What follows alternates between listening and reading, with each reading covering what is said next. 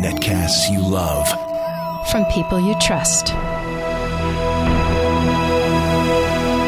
This is Twit. Bandwidth for This Week in Law is provided by CacheFly at C-A-C-H-E-F-L-Y dot com. This is TWiL, This Week in Law with Denise Howell, episode 108, recorded April 22, 2011. The Other Pump Drops. This episode of This Week in Law is brought to you by Squarespace.com, the fast and easy way to publish a high quality website or blog. For a free 14 day trial, go to squarespace.com slash twill and be sure to check out their annual plans for savings of up to 20% off. And by Netflix. Watch thousands of TV episodes and movies streamed to your PC, Mac, or TV instantly. Plus, get DVDs by mail in about one business day. For your free 30-day trial, go to netflix.com slash twit. And by Carbonite. Carbonite Pro online backup for your law office. Carbonite Pro backs up your files automatically and continuously, so you're always protected. Learn more and try it free at carbonitepro.com. Hey there. Thanks for joining us for This Week in Law. We've got your legal DJs here bringing you the best mix in this week's stories on law and technology. And we've got a great panel to do that for you today. Uh, we've got Marty Schwimmer back on the show, our favorite trademark lawyer, and we have some big trademark issues to discuss this week. Hi, Marty. Thanks for joining Hi, us. Hi, Denise. How are you? I'm really well, and uh, it's great to see you back on the show. Marty practices law over there in White Plains, New York, at a firm called Leason Ellis, and a longtime blogger at the Trademark Blog. So we are um, thrilled to be getting your insights on uh, all the fun trademark stuff going on with Apple and Samsung and stiletto heels. Uh, which you know, if we can talk about iPads and stilettos in the same show, that pretty much makes my whole week. So um, I'm excited to get into that, but uh, want to go ahead and welcome the rest of our panel first. Uh, newcomer to TWiL is Bill Carleton from Seattle. Hi, Bill. Hi, Denise. Thanks for having me. Thanks for inviting me. Oh, it's wonderful to have you. Um, we love your blog at wax6.com. Uh, very interesting blog. If uh, folks have not checked it out, you should. And uh, Bill himself is an interesting technology lawyer who works a lot with startup companies at a firm called, uh, let me see if I can pronounce this right, McNaul, Ebel, Nawrot, and Helgren.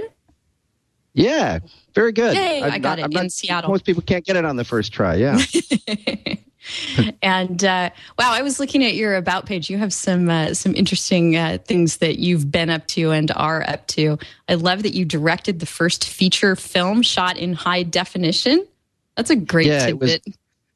Yeah, yeah, it, and it and it really was that, and it even got play on uh, on HDNet because back then the film wasn't that good. I got to admit, it you know it, it showed at a few film festivals. It was awfully fun to do, but and and the the the story, the narrative was about uh, a dot com company in Seattle and setting a love triangle in that setting.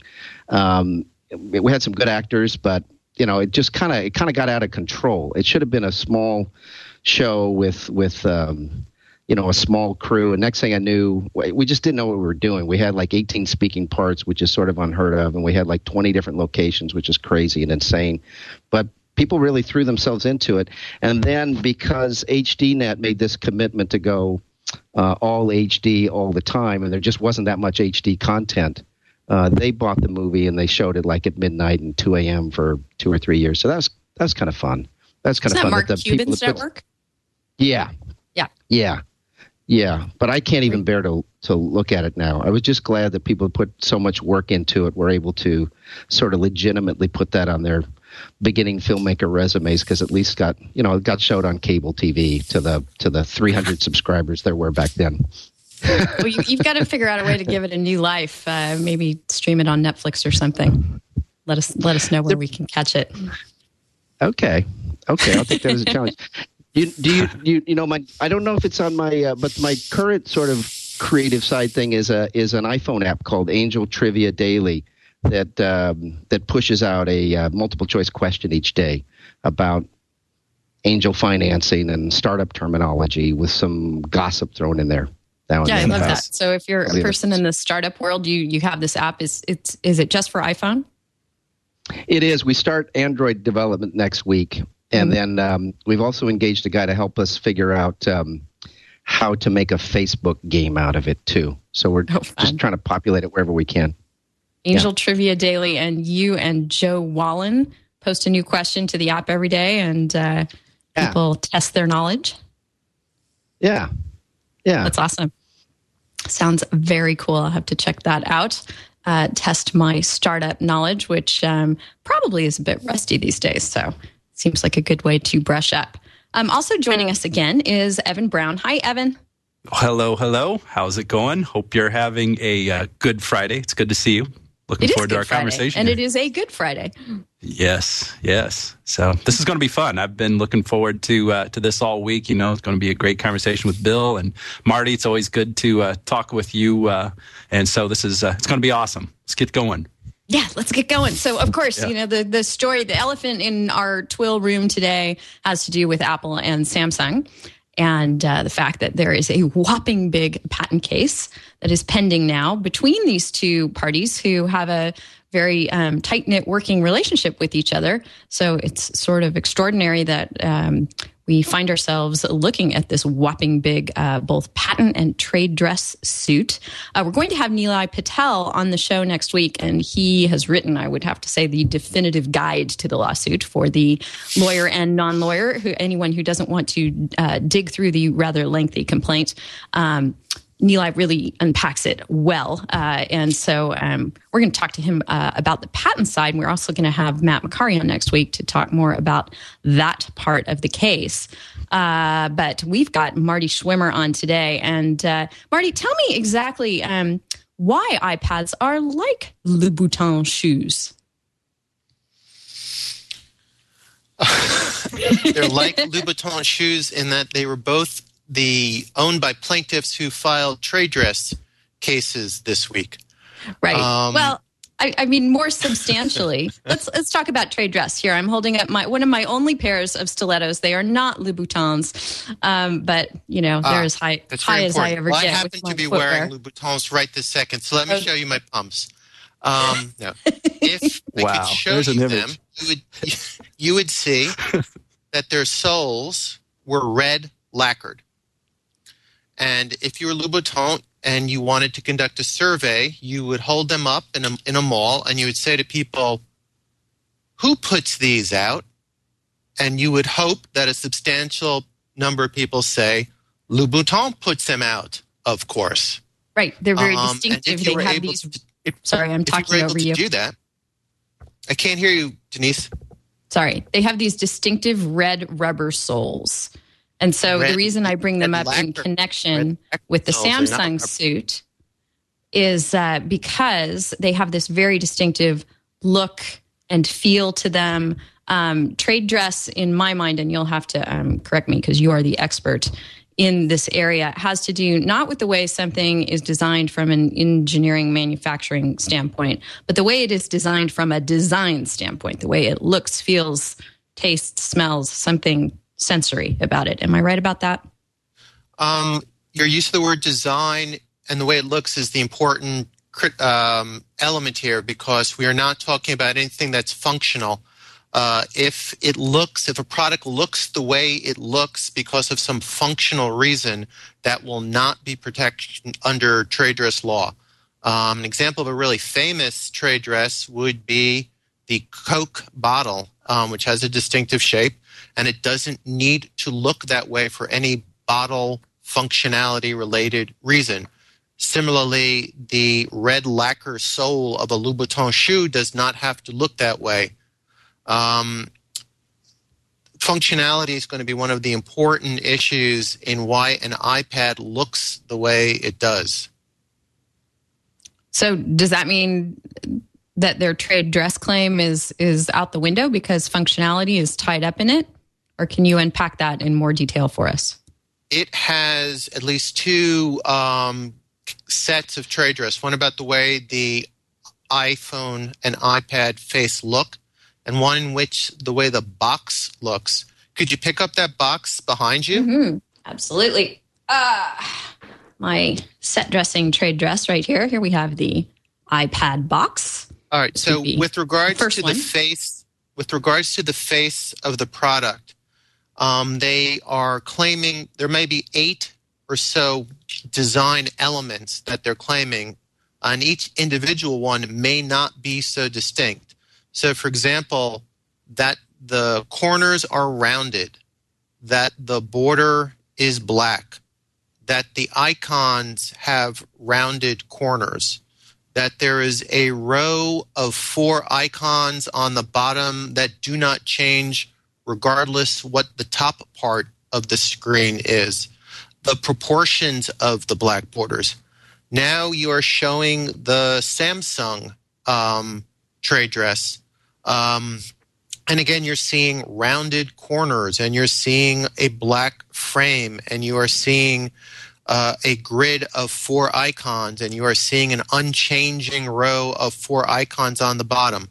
And I also realized immediately that I misspoke. There are three, there's another set of trademark claims, and that has to do with the icons themselves. Do you happen to have the side by side icon JPEG that I sent? The studio certainly does. Can we uh, try and put that up for Marty? There we go. the left um, column are icon are Apple icons. So that's the phone up on top, chat, uh, photos, gears for settings, notes, a little man's um, silhouette for a different Four. form of notes, and the iTunes uh, icon. The right column is the Samsung Galaxy's icons. Again, the phone and the chat and photos. Um, so settings, you see gear for gear, notes, and a, a man's silhouette. Um, I guess we should take a step back and say where good lawyering comes in in a situation like this. I kind of think, I mean, I find myself in the situation where the client comes and says, here's here's my proposal for the way things look and i'll say look i, I know that phones are the universal a handset is a universal way of signifying a phone but does it have to be that close um, i should point out that this is not a copyright claim this is a trademark claim apple is saying that well they have registrations for some of these icons but they're saying look these icons designate apple as a source. Uh, and with the f- phone handset, uh, you understand why Samsung would say, well, how many different ways can you represent, you know, a phone function? Um, harder to say why you absolutely needed a gear um, to designate the configuration of settings functionality. So Samsung will, I think, be kind of wrong-footed on explaining some of their icon choices. Um, returning perhaps back to the face of the phone, bit by bit, there's some functionality in there. I mean, things are visible in a certain way when they have a black um, outline, for example. I would imagine that you could explain some functional reasons why a corner uh, might be rounded as opposed to sharp, where it could tear, tear a hole in your in your jacket. Um, but that is one of the ways in which the court is going to evaluate this. Are these individual design points functional? I wonder if you could um, open up the iPad box, Denise, if the tray is still in the box. Probably. Hold on. Okay.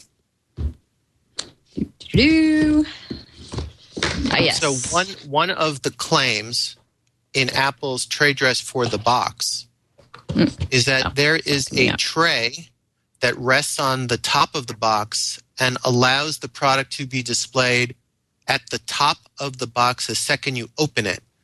And um, I don't like to often criticize other people's draftsmanship, but when I read that particular sentence, that the tray allows you to visualize the product more easily in the box when you open it, I said, you know, that kind of sounds like a functional claim. It looks this way so as to perform a function. In order to defend your trade dress case, you basically have to say it looks this way for a decorative aesthetic reason. Right. So that is going to be an example of a, a problematic claim. There is the um, Samsung Sam, Samsung box, and again, it's it's similar in proportion. Um, there is a tray. Um, there's What's also that crazy looking plug in the middle. European plug. It looks like. Oh, this is this is quite cosmopolitan. Yes. But it, but in any event, you'll see that there's the tray. There's also uh, silver lettering on the box. Again, Samsung will will have to say, well, of all of the colors in the rainbow, why did you pick one that's not in the rainbow, silver, um, for for your lettering? Um, there are a host of defenses to this. Among everyone's doing it. Uh, it's not particularly distinctive to Apple. Um, but this is how this is how it will go was Apple's choices? Are they functional? What was Samsung's choices? Um, it's going to be a very interesting trade dress case.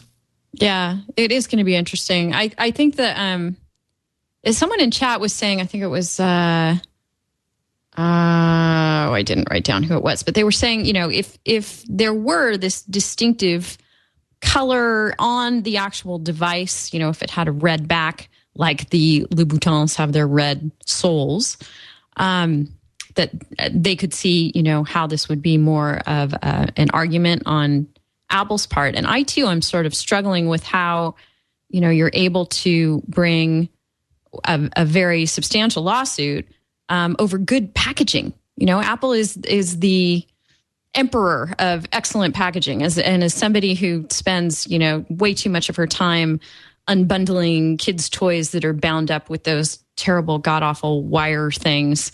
Um, you know, I, I, can't tell you how much I appreciate Apple's good packaging, and and just the the fact that people are emulating good packaging, I think, is something that you know, as a society, from a policy standpoint, we would want to encourage under the law. Um, and when I look at you know the Apple packaging versus the Samsung packaging, yeah, it's similar in that it's simple um, but you know, we have things that are different shapes, different colors. Is, is, are they really able to um, enforce a claim on the premise that you know Apple has well designed packaging and others are now trying to emulate them? Denise, um, to un- unpack what you just said, um, when you said they have good packaging, you then seem to give functional reasons. Mm-hmm. Um, they, seem to be easy to unpack. For example, um, that so if that's caused by the shape of the box, the relationship of the top lid to the bottom lid, the material, so that you know there's a lot of high friction in opening it as opposed to a shrink wrap package, for example. Um, you are articulating a functional aspect, and if Samsung can argue that yes, we're emulating this functionality, and that's why the boxes look similar then that would be a successful defense with regards to good packaging. Another sort of issue is that pre purchase and post purchase.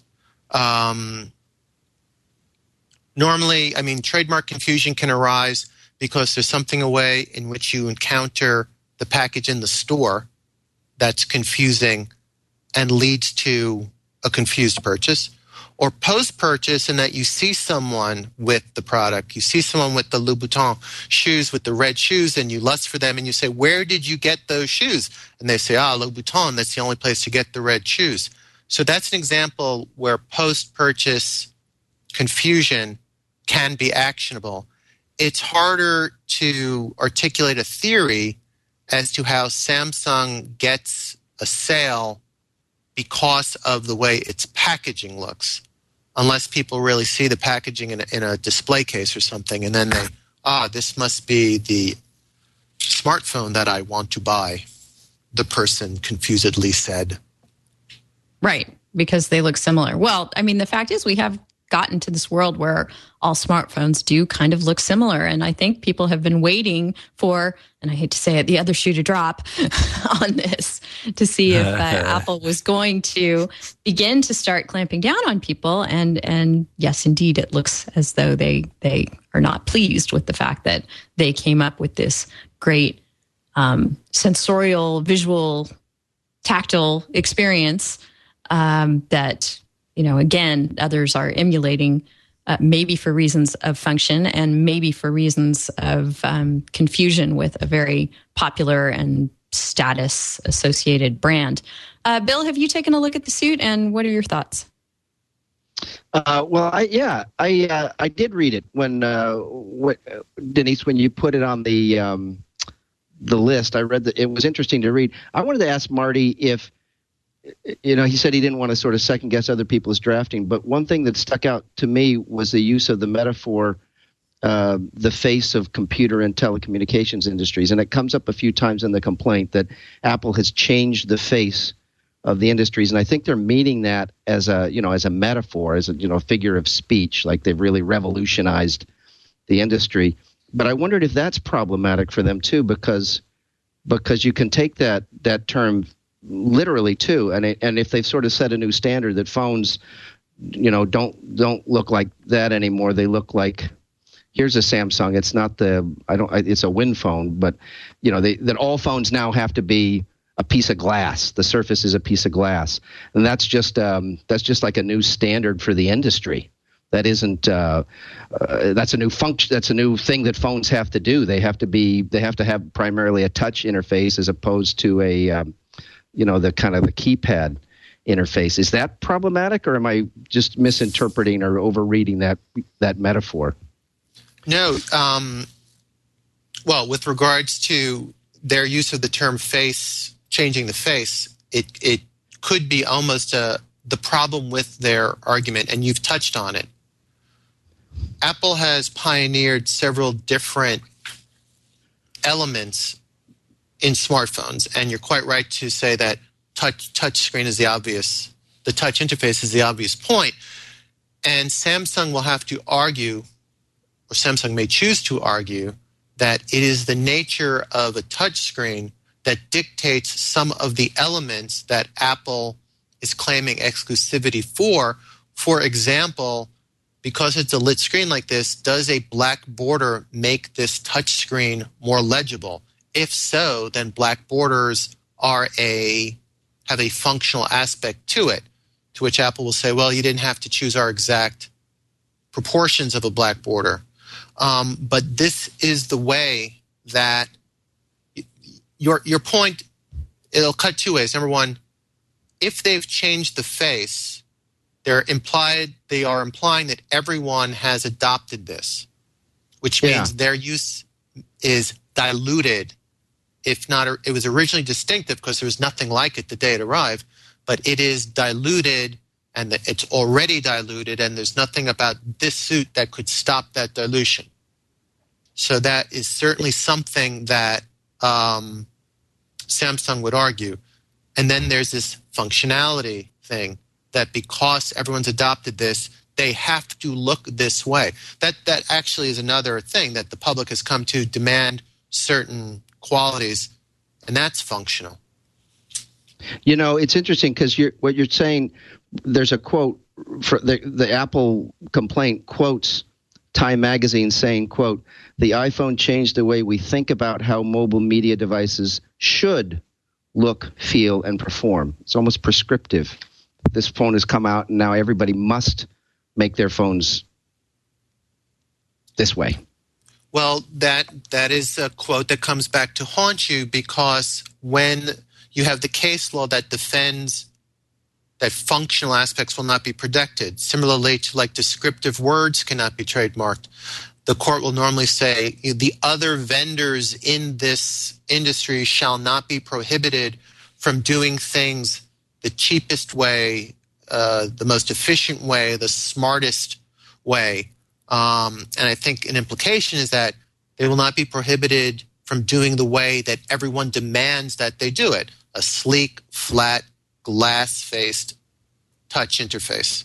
So I think that you have very correctly pointed out that in the need to prove that they're famous, they are also impliedly say that this has become industry standards, and industry standards, courts will want to keep industry standards free for all to use. Yeah. Hey, Denise, and I noticed one other interesting thing when you picked up the box. When Marty asked you to pick up the box and bring it forward, mm-hmm. I think you you you opened it sort of like like this, right? or, or you were like pulling at one one side.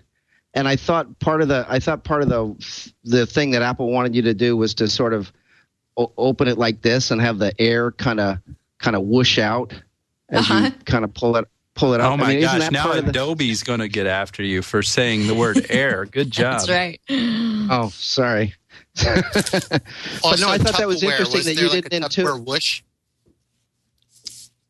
Oh, you're right. A right. Tupper whoosh. No, but That's I right. thought it There was was kind of a interesting. thunk.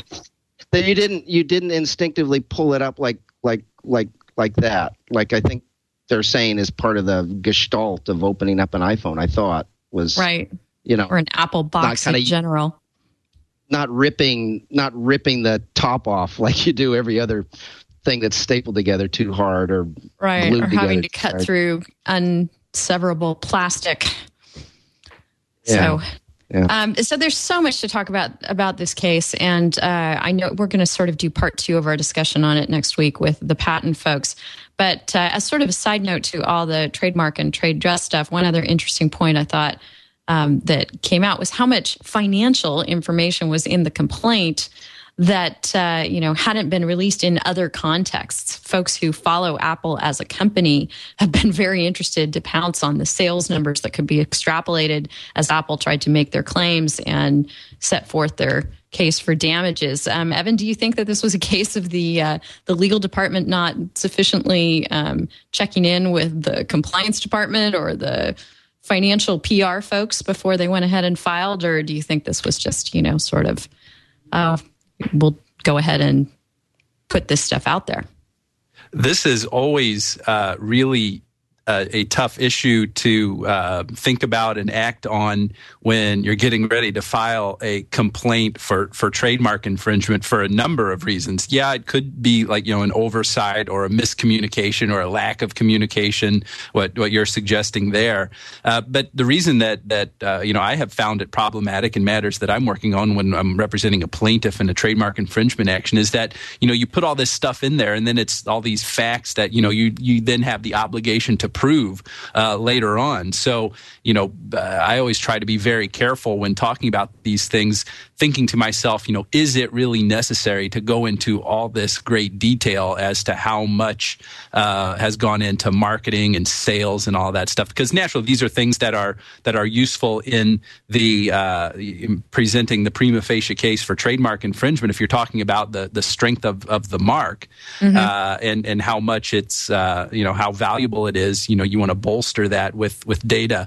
uh, like this. So it certainly is a, a double-edged sword, and you know what comes out of it in in either uh, whichever way that double-edged sword cuts is you know there are some interesting facts here, and some some of these numbers are pretty staggering. What was it? Hundred and almost 110 million iPhones sold, and maybe you know about uh, I, I don't have it right in front of me, but I'm just kind of going by some some notes I have here, and about one tenth of that, as many iPads have been sold, something like 10 million iPads, isn't that right? Uh, some of those some of those numbers. So this is those are those are some some crazy numbers and all this stuff. They are indeed millions and millions. Um, Marty, Yeah. I wanted to pick up on something you said a minute ago. Uh, you mentioned descriptive words cannot be trademarked. Now, do you think anybody had that conversation with Apple before they started firing off at Amazon and others about using the term App Store? Well, if I said that, I overstated it or misstated mm-hmm. it. It's that Okay. descriptive words can't be protected without proof of secondary meaning. Just as we talked about the proof of secondary meaning, where you hold up the shoe with the red sole and you say, "Who do you put this out?" Who puts this out? You hold up the word and you say, "Who? Who is this? Who does this identify?" So, the, so Apple will have to say, if I show this mythical survey, the word App Store, and I say, who does this signify? What will people say? Um, and I have to uh, be kind of circumspect. I should disclose that I am consulting one of the parties um, that is involved in adverse proceedings with Apple about this. Um, So I'll only quote from publicly available papers. Um, Apple is indeed arguing that it has a protectable trademark in App Store, uh, and third parties will have to show that app has become a generic term for apps, and that store is already a generic term for places where people buy things, virtual or otherwise, and therefore everyone understands um, that an app store is any place where you can go to get apps.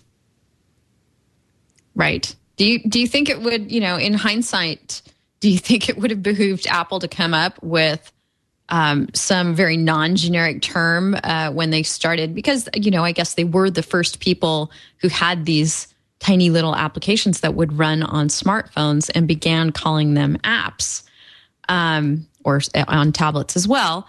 Uh, do you think, you know, in hindsight, they're kicking themselves and saying we should have called this something else, something completely non-distinct?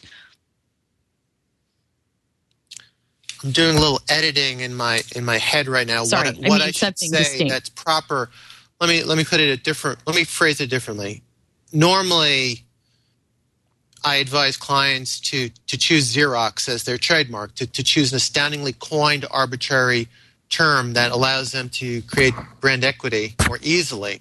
Mm-hmm. Um, I would say that Apple has such astounding brand power between the Apple mark and the iTunes mark and the iPhone mark. People will show up for their app store, whatever they want to call it. So maybe the way to phrase it is do you really want to fight for exclusivity of the term app store? Um, mm-hmm. Is that really worth the money as opposed to the way you phrased the question? Mm-hmm. Um, in IRC, we're saying that we're, um, let's see, it's Web 5160 who's chimed in that Apple has always said applications instead of programs, and the file extension is .app, so it made sense to say App Store. Um, but you know, again, if you're going to, Apple is not the only person who has called um, computer programs applications historically. I would imagine, um, you know, app, it's someone else is saying applet, and app is an obvious abbreviation of application. So um, you know, they they definitely sort of rolled the dice in deciding to call their marketplace an app store and and invited people to, you know, if you're going to have a clothing store or a CD store, it's a it's an object. Um, it's it's a, something that people can buy. It's not, you know, if they had come up with some crazy. I'm not you know, I'm not the person to come up with the cute, unique name, but um, presumably Apple's uh, design and marketing team could have done so.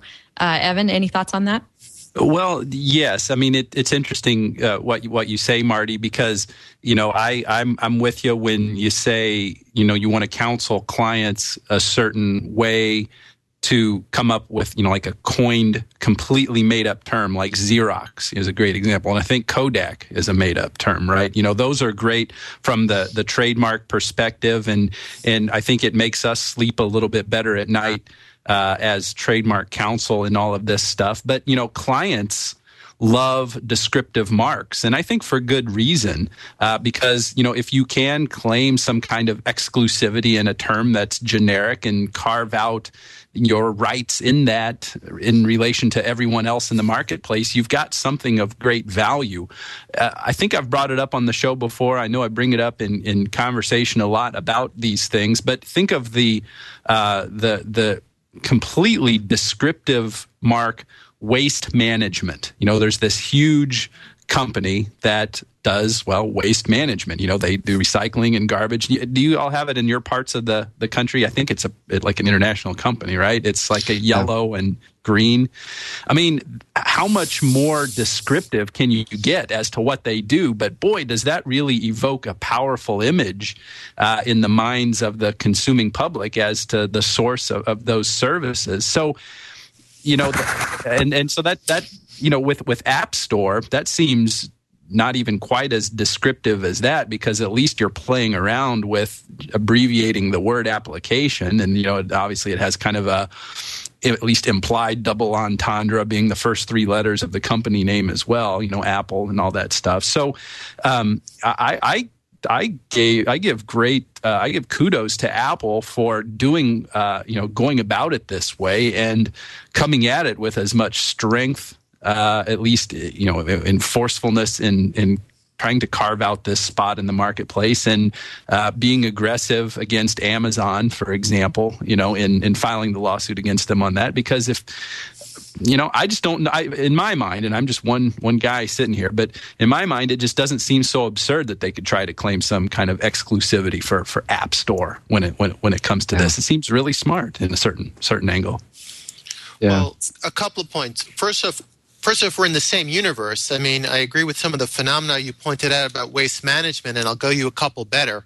Uh, American Airlines, uh, General Motors, General Electric. So the idea that descriptive or even somewhat generic terms can be transformed through uh, success and publicity into powerful trademarks is a correct one.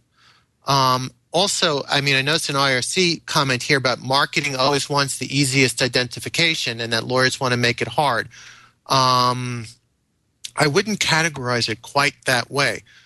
Marketing, especially when they're first to market, want to monopolize the descriptors in that field because of ease of identification and because it's a anti-competitive tool. Um, so also we're kind of talking about a tertiary identifier. People are find themselves at the app store because of apple's powerful brand and then the the itunes powerful brand and the iphone powerful brand. Um, whether that kind of made the app store famous i by by reflected glory i don't know. Also what would you have amazon call its store by which it sells apps what should any of the other smartphone providers call their store by which they disseminate apps? Right. right. Having changed having changed the face of technology so that everything needs to look, feel, and act like an Apple device, that that that puts other competitors in a conundrum if they can't offer apps. The other thing I'm thinking about is, you know, there is a uh, an overlap between the Apple brand and and and the term app. There's the APP, the repeat of the of the those three letters, and I wonder if in retrospect, not that I want to take Apple's side in this, but I wonder if retrospect it might be ruining not taking more opportunities to uh, forward the App Store term with some sort of overlay and begin to associate app and Apple and that and that uh, overlap uh, that might kind of make it feel more intuitively like yeah you're going to associate app with Apple because of the the um, the overlap in the two words. Well, you you do see it with the image of an apple a lot, and Marty, there's that famous case. I, yeah, I haven't the foggiest idea what it's called, but didn't it involve Mobil? It was like a, uh, like a petroleum company called Pegasus that was in a fight, a trademark dispute with Mobil. And Mobil, of course, has a Pegasus as its logo. And the interesting issue in all of that was there the word Pegasus doesn't appear in any of Mobil's uh, marketing efforts, but it was successful in asserting rights against Pegasus because of that visual cross mapping of, of all of that stuff. Am I just making that case up, or did I dream about it, or do you? Does that is that coming up in your consciousness at all? You're hallucinating entirely. There's no no. The case the case is Mobil no oil. Mobil Just oil another versus day Pegasus. on 12. So you're right. Mobil Mobil oil versus Pegasus. It's a Second Circuit case. It happens to be well known because it is the start of the initial interest confusion doctrine. Um, but you have um, raised a point that was always puzzling to me, as exactly that you, Pegasus is the was the logo of Mobil at that time, and the bad guys were calling up brokers and saying, "Hi, we're from Pegasus Petroleum," and and the court accepted that people were associating Pegasus um, with Mobil. And I would say that that's pretty pretty unusual. I would say that I don't know whether people these days, when they see a flying horse, knows that the name of the flying horse is Pegasus. Um, but but you have proven, I think, a somewhat unusual aspect of branding psychology about people words associating words. Oh, that's impressive. You know, we all know about this because of the re-release of Clash of the or the remake of Clash of the Titans last year, right? That's right. Set free the Pegasus. Um, so, Marty, we've gotten a couple of interesting comments. I'll just throw in from IRC. Uh, somebody is wondering, uh, JD and oh gosh, and Canyon is wondering uh, if someone has programs trademarked, uh, since a program is the same thing essentially as an app. Um, someone else threw in uh, the Container Store as another example of you know American Airlines type brands. Um, that is a very generic thing that clearly identifies that particular store. Um, and I've been thinking, you know, you mentioned that Apple has over the years rather vigorously protected its ability to call things i things and tried to prevent other people from calling them i things. And uh, another IRC er, um, threw in that they should have just called it the i App Store and they would have had a better case. But of course, that doesn't trip so lightly off the tongue as App Store. There's an i app for that. It takes two syllables to say. So um, I don't know that that uh, shades anything. Uh, Marty, uh, any thoughts on those? I'm getting a little distracted reading the IRC chat as as it goes by. I see that someone said um, I saw that iApp store, mm-hmm. um, app market. That that's a fairly um, plausible thing. Whoa, whoa, yeah, we got to be careful though with the market stuff. You're going to get the, the Googles after us. The Googles after us for market. Yeah, the Android market. Oh, I there we go. Yeah, you're absolutely geez. right. Mm-hmm. Yeah, yeah. Mm-hmm as someone who doesn't use an Android, that did not pop quickly to my mind. I was I was so confused there for a moment. I just had this real big crack up, you know. I saw the little green robot thing. Right, and Amazon uses Marketplace. As uh, Matt points out in IRC. Well, we are not done with talking about Apple's various legal quandaries. They are um, up to their armpits in it this week. Uh, but before we get to more Apple stuff, I want to thank our sponsor, Carbonite, Carbonite Pro to be specific. Uh, you know, a computer disaster is devastating. Imagine losing your client files, your billing records, all your apps, all your programs. That's why more law, law offices are using Carbonite Pro online backup. With Carbonite Pro, your files are backed up automatically. So it really gets done continuously.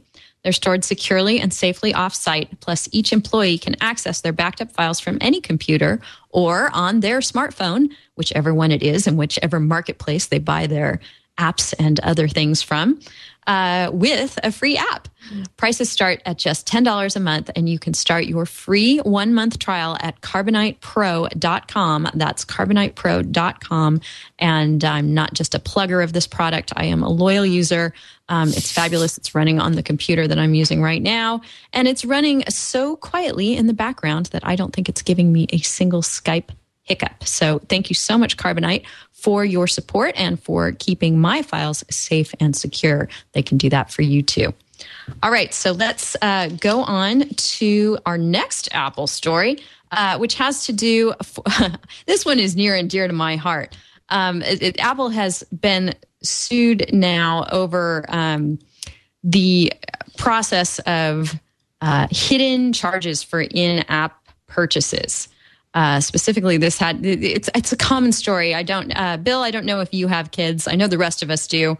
Uh, but you know, you're the parent. You've given your iPhone or you know perhaps your child's own iTouch or iPad uh, to them to use, and uh, lo and behold, you pick up your credit card statement and there are $500 of charges on there that you had no idea were coming through simply because your child knows uh, the proper password to enter to say, okay, I'd like to buy that in app item, whether it's, you know, the, uh, the Mighty Eagle in Angry Birds or, you know, whatever added bonus the game makers or other application uh, supplements are out there um, have seen fit to put in their apps. So um, finally, there there is uh, some uh, brouhaha about this. Uh, Evan, are you surprised to see this come up? Um, no, not at all, because I know that people file ridiculous lawsuits all the time. Mm-hmm. So that's what's animating my my thoughts of this. I mean. Mm-hmm how hard is it to make sure that your kid doesn't buy you know apps that you did or you know make purchases that you don't know about right there i mean this is totally not apple's responsibility. Um, they've made some changes since then so there are some remedial efforts which of course you know shouldn't have any evidentiary value in all of this stuff. But this is just you know um, the maybe it's just because Marty's on the show, and then and and I'm somehow led to be more libertarian or something just by being in Marty's presence. But uh, and you can see I'm smiling real big, Marty. Um, you know, I, I, just can't believe that that um, that the guy who's filing this lawsuit is going to try to shirk so much of his own accountability over what his uh, kids are doing or how other parents might be able to supervise what their kids are doing using a device. It's just this is um, this is you know one of the silliest lawsuits I've seen in a long, long time. Well, I can give okay. you the uh, the voice mm-hmm. of experience from a parent's point of view. Um, um, and I don't have direct experience with the app, the, the Apple in-store purchases, but the bane of my existence through my youngest son's teenage years has been uh, Xbox Live, and and somehow my one or two of my credit cards getting associated with with um, that service over the years, and so there'd be some new game or release or something, and and you just you just I don't know. I've never been a, I've never been able to completely clamp it down because you know I give in like the the game is the coolest one and three guys are over and they want to order a pizza and they gotta they gotta have the game and you know the path of least resistance is just but then the the credit card is there in the Xbox Live system and it's just too easy too tempting. Somebody clicks a button it's only five bucks I'll tell dad about it later. So you just have to you just have to barter with them. You just have to say what do I get for that? You know for that 12 right. bucks? Are you gonna do the dishes the next couple of days or do something. Yeah, well, this is beyond I, just I, I phones with- and tablets, as you point out. You know, it's on um, console game systems. Uh, the iTunes Store, I think, has some distinction uh, when you're using it on your computer uh, between having one-click purchases on or off, so that you know you you're not just able to um, automatically hit the credit card associated with the account. Um, and uh, you know so it, it oh and even just on your television you know you've got uh, your roku box hooked up to various services where mm-hmm. you know it's either one click or you know you just need to know a password and you're hit with various charges your cable on demand service. Um, so you know it's a common problem. And and the question i guess comes down to how how responsible is the device or program manufacturer um, for the fact that there's a convenience involved in having the you know convenience for them and for the user in having a credit card associated with the account. Marty, what were you going to say? Well, I think I'm almost as libertarian as Evan, and I just you know try to take the opposing view to make for good television. Um, a couple points. First off, uh, it's it's the parents' fault a lot of the time when there's complete disclosure, and I learned that the hard way, or at least the $72 way, the first week that I let my then 13 year old, you know, buy iTunes songs. Um, there's a little bit of human nature involved. I mean, don't before Westlaw and Nexis offered all you could eat packages, those first year associate bills were pretty high because they got trained into not thinking there was a cost associated you know with, with pulling down a case or something so even when there is disclosure, human nature kind of makes you run up the tab. Um, but I mean, I kind of agree with Evan. If there is disclosure to the parent about the cost per unit and they still give the password to the kid, I don't see the manufacturer having much of a moral uh, liability. Um, but that was a key if is there disclosure about the per item purchase? And, you know, if we're talking about all of these things, this burgeoning virtual goods industry with like social games on Facebook, mm-hmm. do people really understand what the charges are as, as, you know, they're racking up the, the points? Right. Well, if this is one where where Apple is perhaps morally in the right and and simply just trying to provide a good user experience, and there's not you know a perfect way of ensuring who the user is um, and whether they are authorized to have the charge. Um, there's a slightly different uh, moral shade to um, what's going on with finding one's location via one's for example, um, 3G capable, cellular capable device, an iPad or an iPhone, for example. Um, and Senator Al Franken this week has, you know, taken Apple to task on that, written a letter with many, many questions for Apple about uh, what information they're gathering on location and how they intend to use it, and um, the nuances of disclosure of all of this. Um, Evan, what do you think about all this? We've talked about uh, Apple's privacy policy before, which um, you know is something like 48 pages long and uh, does talk about gathering location. But I guess if I'm uh, extrapolating correctly, what's in the good senator's mind, he doesn't think that that's necessarily a sufficient justification for um, doing this. Is is that your take on it too? Well, it is, and I think that for us to you know discuss this most meaningfully, we've got to really examine what it is that has uh, precipitated um, the, the, the senator's letter, and it's this you know this big news that came out this past week. It was uh, a couple of data scientists named uh, Allan and uh, Warden. Uh, gave a presentation at O'Reilly's Where 2.0 conference about this file that is saved on the machine that you sync uh, your iPhone uh, with, and this this this unencrypted, unprotected file is just a trove of location-based data about the user, and so you know this this. Um, if one wants to be sensational about it, in sensationalist about it, I mean, this really kind of takes up the level of creepiness by by a couple of notches. Um, I guess from what we can tell, it, it doesn't appear that that this you know vast amount of information uh, is uh, being sent to Apple, but it is you know available on the the machine to which the the device is is synced here. So mm-hmm. you know the the the things that that underlie or the the impetus that underlies Senator Franken's letter oh well separate and apart from 99% of the impetus which is just you know political satisfying the, the constituency is you know kind of a bafflement or a wonderment as to what all of this information is being stored for. Does it serve a legitimate purpose uh, for apple? Uh, and and incidentally the news just came out today. Both of these uh, stories are written up on read write web that um, uh, android devices do something similar except that the information is stored on the, the device device itself, and it doesn't appear to be as much information. It's written over as the cache becomes full. So we're at this point since these stories are new and this discovery of the this storage of so much information that has uh, so much well you know informational value to it you know w- why why is it here? And my takeaway or a couple of points that i take away from this are actually just questions that come up uh, to me. Are one is the obvious or well, one is the obvious question. Why are these manufacturers doing this? And that's what al franken seems to be worried about. I keep wanting to say stuart smalley but that's neither here nor there.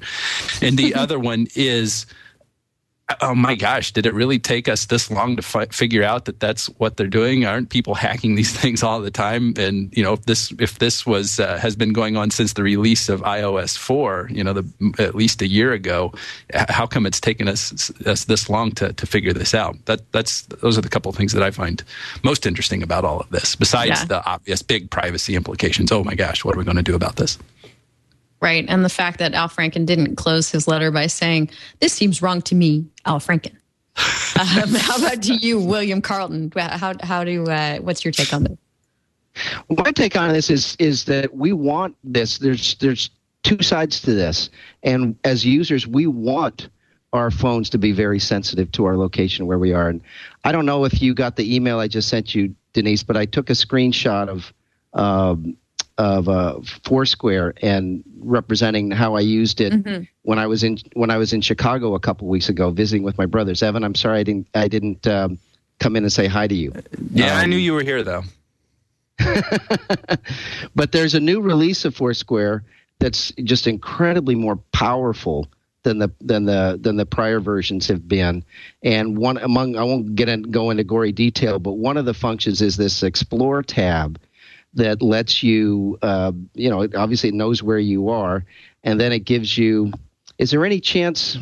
Is there any chance you could get that email and? Um, yeah, I just sent it up to the studio, so hopefully while we're talking, we can flash it up. Oh, oh, okay.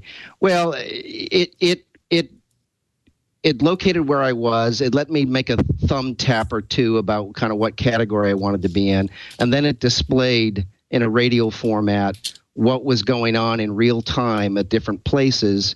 And then by tapping on the icon for each place, I would see the, the, the live stream of what people were saying about the place and get a sense of how many people were there and, and the the character of the place, not just in general, not user reviews that are you know sort of dated and boring like a like a you know some sort of review site, but what people were actually saying uh, at that at that moment and who they were connecting with and pictures of who was there and what was going on at, e- at each scene. And i thought it was incredibly powerful.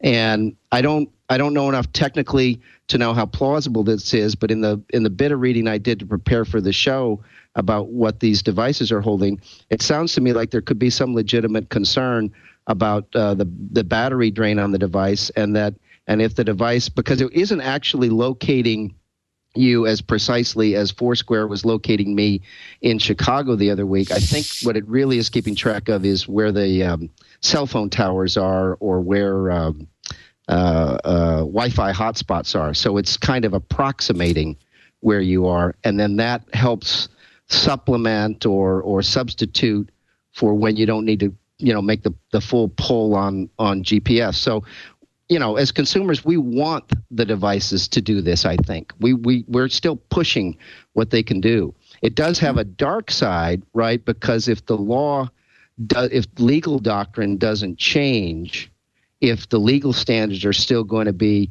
look, a phone is like a cigarette pack. It's on your person. It's incidental to your arrest you know, we already know that there was a California case, and Denise said you said you talked about it on the show before. There's a mm-hmm. um, a, a, a, a, case about um, it being okay for the officer to take the cell phone from a person and check their text messages, and there was something on the text message that was incriminating for this particular person. You know, what where do you where do you draw that line? Is it okay then to take my phone from me and see where I've been checking in? And and and pull out the the data.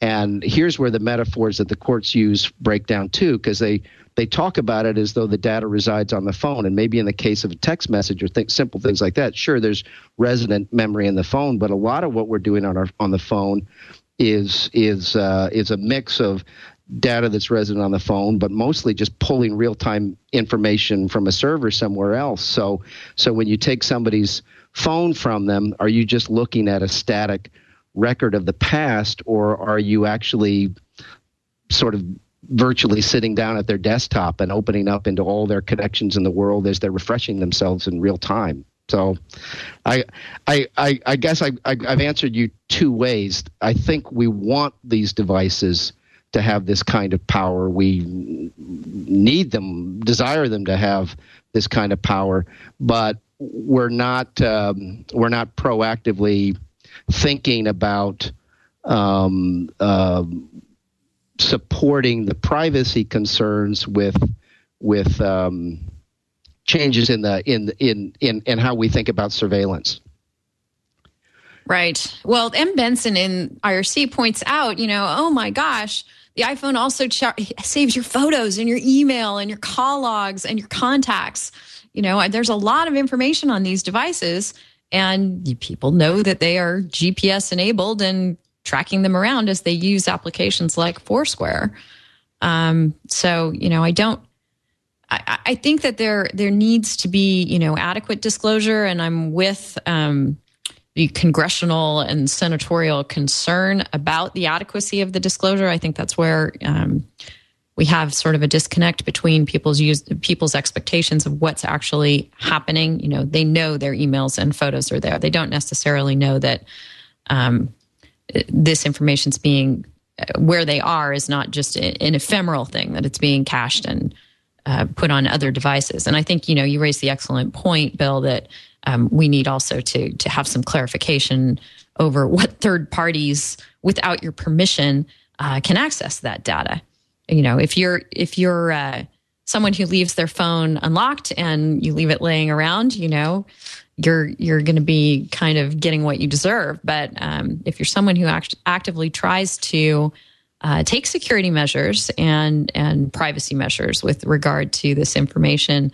and a police officer nevertheless you know in violation of what people think of as their fourth amendment rights um, can just pick it up and track you around town, um, there is a big concern there. Evan, you've been uh, using Foursquare for a while, and we talked last week about uh, getting your take on it in against the background of all these uh, privacy confer- concerns. You want to bring us up to speed now? Well, sure. I mean, I I uh, started using it a, a, couple of weeks ago, and you know, and it's a lot of fun. And um, I guess I I don't take the privacy concerns too seriously. Well, let me say this correctly. You know, I am concerned about privacy, um, mm-hmm. but the way that I control that is I, of course, use a lot of discretion as to uh, who I share my check-ins with. You know, my friends. You know, the, the people I'm friends with on on Foursquare. Um, I don't get too crazy and and ask people like Bill Carleton to be friends on Foursquare until I actually talk, have a voice conversation with him on on TWiL. Um, uh, I don't check into um, you know my own home. Uh, I know uh-huh. that you can set it so that your um, address isn't disclosed or anything, but still, it's you know it's probably tracked somewhere by someone, as we kind of have, have figured out from from some of the other parts of this conversation.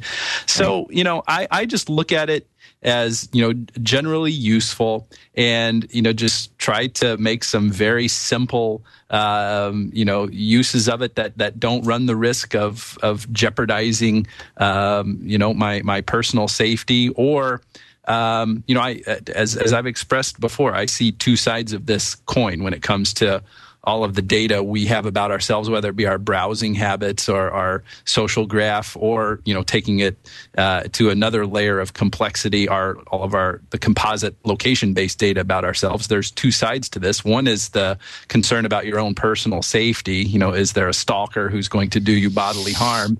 Then the other side of it is, you know, just the creepiness factor of, you know, the companies, this monolithic uh, commercialism that that uh, over uh, overrides us all, uh, you know, in, in this in the, with this composite data. So my use of it is is done with both of those things in mind. Not doing anything that's going to send you know all those crazy stalkers who are after me already uh, my way, uh, or to uh, I don't care if you know the the information this information is known by you know this monolithic commercialism that that over, overlies us as well that's what governs my use of it and makes it quite enjoyable. It's it's a lot of fun to collect points and get badges. And I know I'm about two years late to the game, but uh, I'm having a great time.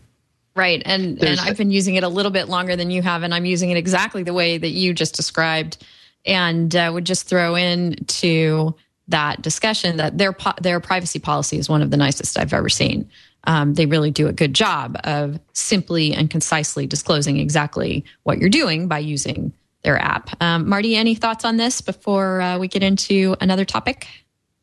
Uh, just two anecdotes to illustrate the duality uh, of nature that Evan pointed up. About a year ago, I was at a concert, uh, and I thought, wouldn't it be great if any of my friends were here? So I said where I was on Twitter and Facebook uh, and Foursquare at the same time. And astoundingly, uh, this was in New York, and a friend from California in on business was in the upper balcony. Uh, so he saw the, the Facebook post and, and we met, you know, during intermission. So that is the uh, amazing, fun aspect of social networking, especially using geolocation services.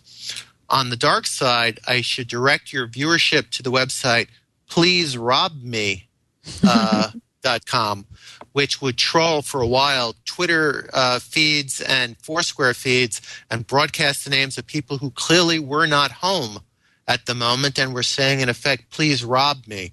Uh, it was an ironic uh, website, of course, but if you want to see some materials about pri- protection of privacy, oh, you've got a crack yes. staff there, Denise. Yes, we do indeed. there it is. Yes, that that was entertain an entertaining experiment in uh, showing people um, that perhaps their privacy settings were not as locked down as they would like them. Um, so Denise, when I'm is, sorry, go ahead. Oh, I'm sorry. Could I have one little rejoinder before we leave the Foursquare um, issue, just sure, to kind of tie in? Uh, yeah, the what Evan said about the mass commercialization, and I think Foursquare's in a kind of a honeymoon period right now where they, they haven't they haven't ruined it yet, and maybe they have a chance not to ruin it. But right now, my my experience of it is they've been, they've enabled all this new rich functionality, and right now it doesn't appear to be have, have been co opted by by by being sponsored or commercialized. It looks like it's really organic, user generated stuff mm-hmm. that's going on. And if they if there's a tipping point at which they say, okay, now that the users have added all this audience and all this value and all this excitement, we're now going to stack the deck and sell or prioritize information based on sponsorship, kind of like what the, the decision Facebook has long since made. That's going to that's going to suck the uh, the energy out of the out of the experience. Yeah. Well, I, I know Denise said you'd close this out for us, but you know mm-hmm. I've just got got to add on on that point. It, it's my experience, at least among the members of my social networks, and I'm using that term broadly. All the people that I'm connected with on you know Foursquare, Facebook, Twitter, uh, you know subscribers I know to my blog or whatever. Um, Facebook Places seems to be so much more popular than Foursquare, at least among my uh, graph. So that has already been co opted. I mean, that was co opted even before it had a chance to begin, right? So yeah, um, yeah. that would there's already some built-in concern there with, uh, with, with all of that. Yeah, Foursquare is is you know above the fray so far, but uh, you know that that's just fine. Hopefully, it'll always stay that way. But we've got plenty to be concerned about already with uh, you know, Mark hanging out with President Obama talking about all this stuff. yeah, I wonder if they checked in on on Facebook Places, hanging with the prez. Yeah, I, right, I, don't know uh, how well it's supported on the BlackBerry, so we'll see. hey, so one thing that's great about Netflix is that uh, you can't rack up a whole lot of unknown charges on it, and neither can your kids because it's an all you can eat kind of price. You pay that monthly fee at whatever level you choose, and you get, of course, your DVDs in the mail if you decide to go that route. Uh, but of course, really the more powerful and fun way folks have been using Netflix lately, since they've basically come in and dominated this area, is the uh, instant streaming that the service does. And uh, we're really thrilled to have them as a sponsor of This Week in Law. They deliver movies directly to your home, to your phone, to your iPad, to your various devices that run the apps for uh, Netflix. And that saves you time, money, and hassle. Their fees are quite low and reasonable. Uh, depending on what level you choose, you can customize it to um, whatever usage is best for you. And you can instantly watch thousands of TV episodes and movies streamed directly to your PC, your Mac, your television via various devices. Or, um, you know, you've got your Xbox 360, your PS3, your Nintendo Wii, your Roku, and so many DVD players these days just come standard with um, the Netflix app on them. I know my dad just got himself a new Blu ray player and he's thrilled that he now has Netflix streaming. Uh, just as sort of an add on to that device. You can watch as many movies as you want, anytime you want. There are never any late fees or due dates. And we have a streaming pick for you. And I uh, picked this, Evan, with you in mind. And I'm so thrilled to report that uh, the original Monty Python's Flying Circus uh, aired originally between 1969 and 1974 has 45 episodes available for streaming instantly on Netflix. You know, some wow. of our favorites. Uh, Nobody expects the Spanish Inquisition is there. The Buzz Aldrin Show live from the Grill-O-Mat. Uh, it's it's just so great to see all. So yeah, the, the, the the parrot would be there, right? And the pet store I with the dead the parrot, parrot is there. I I haven't looked through all forty five titles. Of course, that is so. a classic one too um, full frontal nudity, the naked ant, uh, the the show just entitled Intermission. They're all there, forty five of them, just waiting for you to stream. If you're a Netflix subscriber already, uh, these are uh, right there as part of your account. If you're not one already, you can instantly watch these or choose from thousands of TV episodes and other movies when you register for a free trial membership. Go to netflix.com slash twit and be sure to sign up for your free trial. We thank Netflix for their support of This Week in Law. Um, so we've got the folks in UC Berkeley at their business school, the Haas School of Business there, saying net neutrality is good. And they are um, saying so for a reason that doesn't really get talked about much, although, of course, it makes perfect sense that really net neutrality is all about economics and protectionism or the lack thereof. Um, so there's a paper over there at uh, UC Berkeley done by um, some of their folks at the Haas School talking about how the beneficial economic impacts of net neutrality. Um, so it's it's nice to see that laid out. And of course, uh, you know, Berkeley may be perceived as a more liberal school than most. You would think that uh, business schools in general would take a more conservative bent on this, and the conservative uh, wing of the Republican Party seems to be against uh, net neutrality on the whole and uh, what the FCC has laid out. But uh, here we have a business school saying no. In fact, you know, from a business standpoint, net neutrality makes sense. Um, so I just wanted to toss that out there. Uh, Bill, did you take a look at this? And do you agree that uh, from the economic standpoint, uh, net neutrality is good? I believe net neutrality is good. I did look at that. Uh, I did look at that um, uh, post.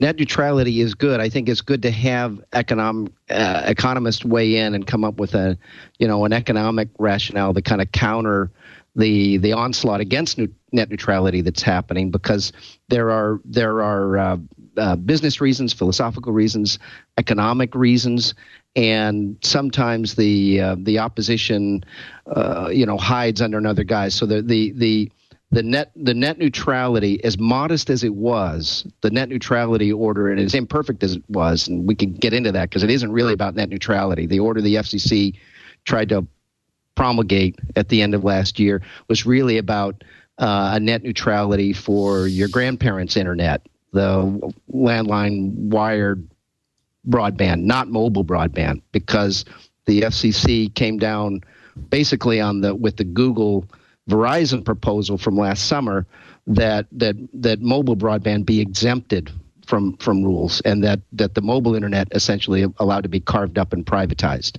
Um, so I think with the ascendancy of the not trying to take sides in politics, but with the ascendancy of the Republican Congress and the move to even just sort of squash that little nod toward a kind of net neutrality or some net neutrality principles that might be analogized or uh, applied to to to the mobile broadband development, at least as a measuring stick, a moral measuring stick.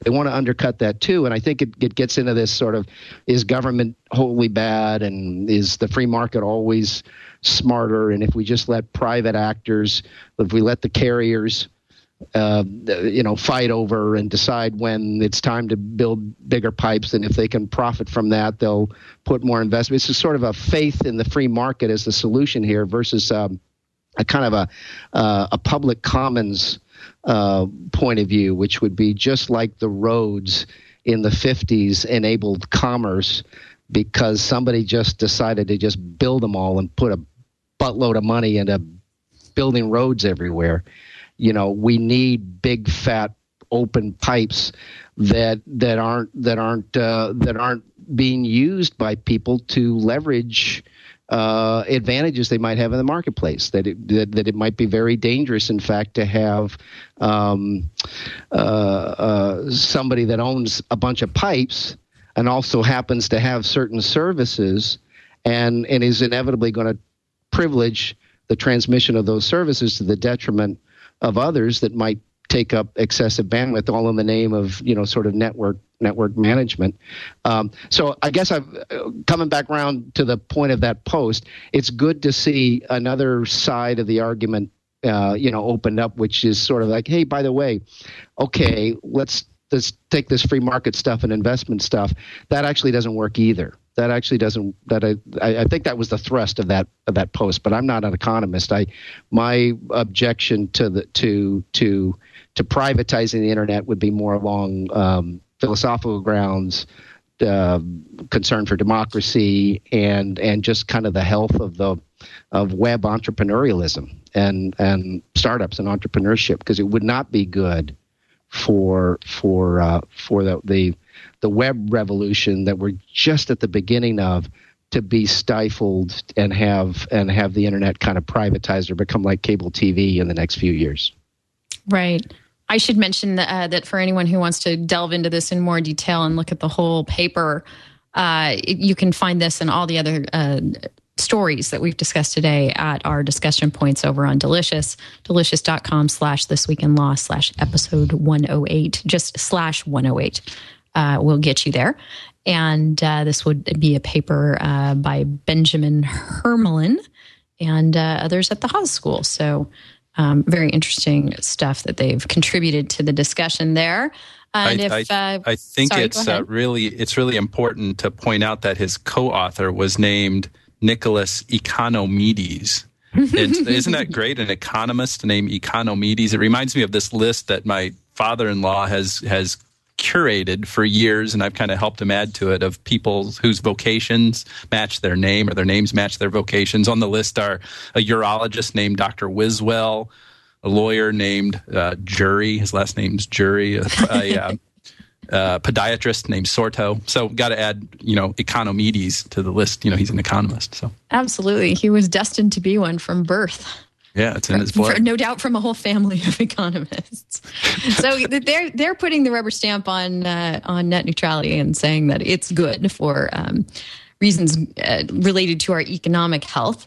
We have an EU court uh, saying that internet filtering, on the other hand, is bad uh, for reasons related to um, copyright law and what it is and is not supposed to do. Uh, so this was an interesting uh, point that came up this week. Let me uh, get into the details of it here. One second, it's not right in front of me. Here we go. Um, good, uh, really good write up by Rick Falkvinge, if I am uh, pronouncing him correctly. Uh, Falkvinge on info policy. Uh, he sounds like a good Swedish guy. Today, the European Court of Justice gave a preliminary opinion that will have far reaching implications in the fight against over aggressive copyright monopoly abusers. It is not a final verdict, but the Advocate General's position is. Uh, that the court, uh, it is the Advocate General's position, and the court generally follows that. And the Advocate General says that no ISP can be required to filter the internet and particularly not to enforce the copyright monopoly. Um, so that's an interesting uh, point over there in the land where three strikes have been uh, enacted in various countries. Um, so um, it's a, a, positive development, I guess, and one to watch. Uh, Evan, any thoughts on uh, this one? Well, this you know this seems like it could be pretty uh, significant. I was not quite clear as to actually what was going on procedurally. It sounded like it wasn't mm-hmm. you know like a final binding uh, decision, but it was interesting to see kind of at least how one how we could um, kind of compare this to the treatment of you know what we call fundamental rights here in the, mm-hmm. the United States in a constitutional analysis, and the the apparent requirement. I'm looking for my notes on this. The apparent requirement that you know any regulation for this stuff be you know necessity or you know based on necessity and you know narrow and all that stuff kind of like when we talk about the first amendment here uh, you know anything you know given something that's going to constrain free speech needs to be narrowly tailored to meet a compelling government interest so um, in the name of privacy and and stuff it seems like copyright takes a back seat into all this, which is intriguing in and of itself. But then mm-hmm. there's this interesting contrast or uh, tension with the freedom of information. So what a what a complicated dynamic that's just really going to take us a, a, long time to, to sort out in the something really endemic to the information age. Yeah, I really like um, that analogy and and hope that uh, policymakers start thinking the way that you're thinking about um, how to treat internet filtering and and the costs that can be paid for free speech when copyright is overly zealously enforced. Uh, Bill, any thoughts on this one? Yeah. Um, we're we're of two minds of this too, aren't we? Because in our in schools we want our children to, well i don't i say we the school systems the my experiences have been you know the kids don't have access to the open internet at school and you also at the Seattle Public Library, a few blocks from where I am, you mm-hmm. don't. I mean, you got to bring your own machine if you want to reach the unfiltered internet. And the point you just made too, Denise, you know, some of the legislation that looks like it's going to be protective of copyright. I'm trying to remember the name of the one that Senator Wyden of Oregon uh, got stopped in the last Congress before it got through. That would have that would have. Um, um, from my my point of view, would have made it easier for for corporations to serve as vigilantes and take good and make good faith justifications that there was piracy going on, and so that they could they could uh, uh, like uh, for an example would be Amazon Web Services could decide, oh, there's copyright infringement going on, so we're just going to shut down that customer and sort of Marty, bypass Marty existing. wasn't that um, that wasn't that Cloaca, right, Marty? Is I Marty can't, still I can no longer. That's the problem with having a funny nickname for a case. I can't remember the, the correct name. Um, it's a draft bill that was not passed. C O I C A COICA. Yes, that would have imposed this Oh, sort of. Uh, it could have imposed this level of filtering at the ISP level. Correct. Yeah. So yeah. So we we we um, we call it filtering when we don't like it, and I don't know what we call it when we are trying to protect people from something. Um, Well, I may, guess maybe maybe, we we call it, uh, you know, uh, lurid, immoral gambling. Uh, because we're going to talk about that in just a second as well, and uh, what the United States is trying to do to take down some gambling sites. But uh, in the meantime, I'd like to thank our final sponsor for this episode of This Week in Law, which is Squarespace, the service that I use to update my site and blog, bagandbaggage.com. Uh, Squarespace is the fast and easy way to publish any high quality website or blog. It's been a joy for me to use, and I'm sure it would be for you too if you haven't tried it yet.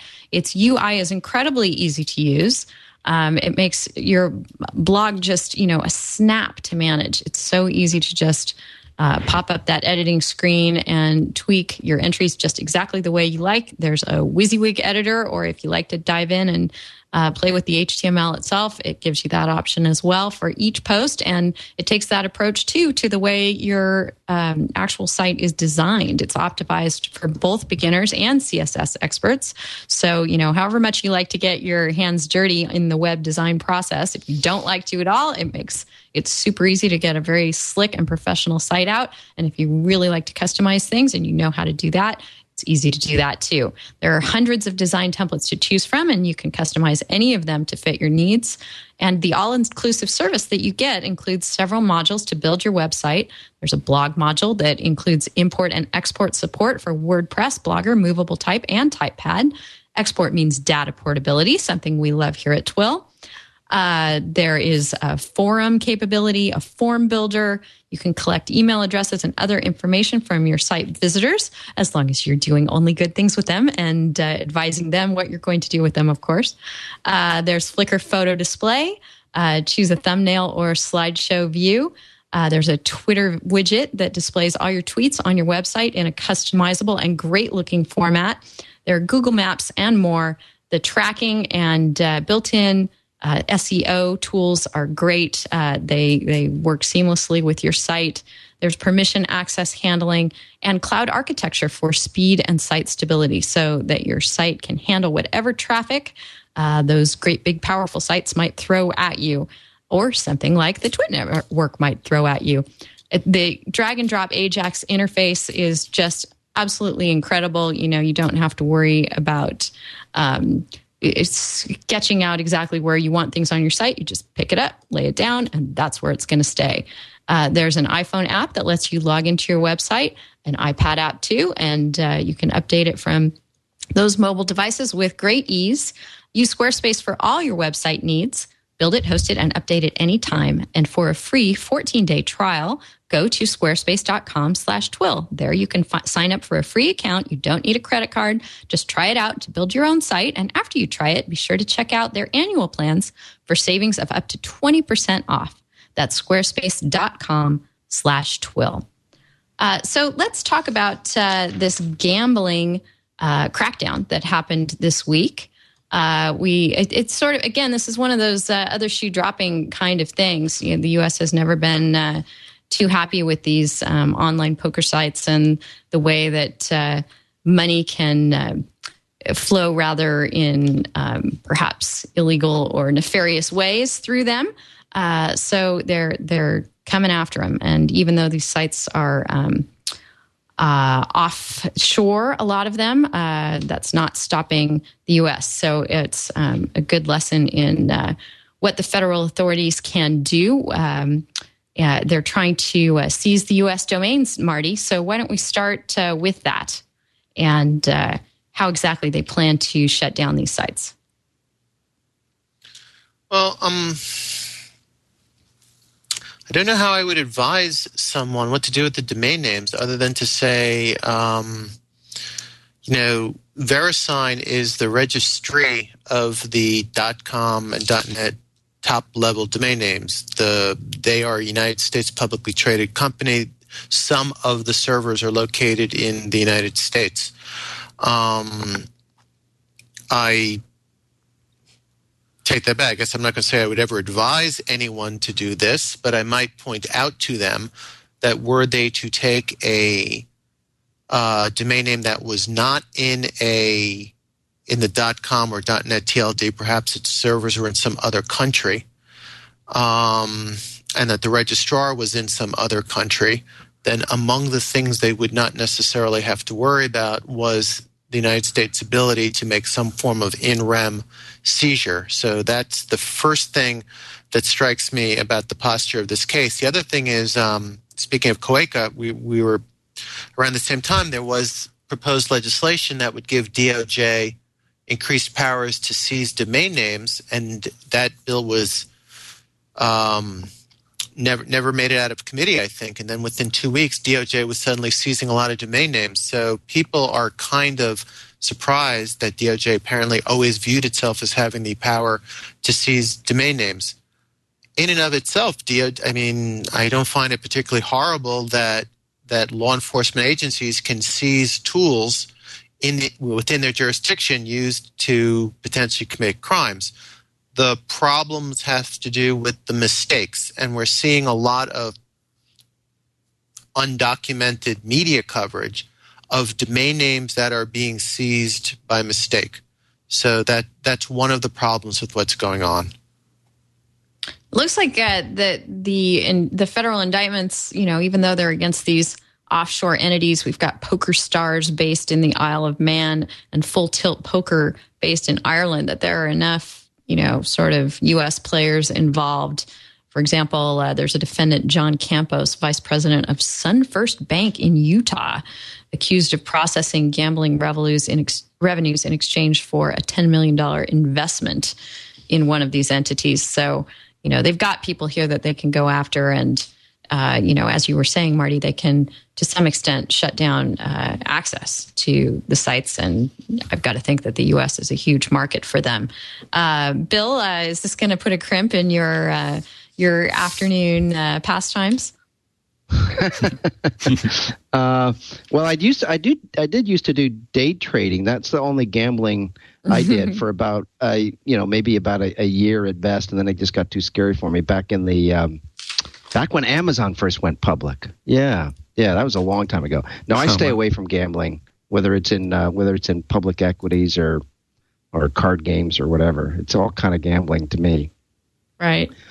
Evan, Evan is we were talking about you know. Um, uh, the government uh, pursuing things on, on morality bases. Uh, do you see anything sort of selective about this, or um, anything that smacks you as you know we've got plenty of gambling in the U.S. Why shouldn't we also have gambling online? Um, I see a, a, pretty strong comparison between this and the movement to legalize marijuana.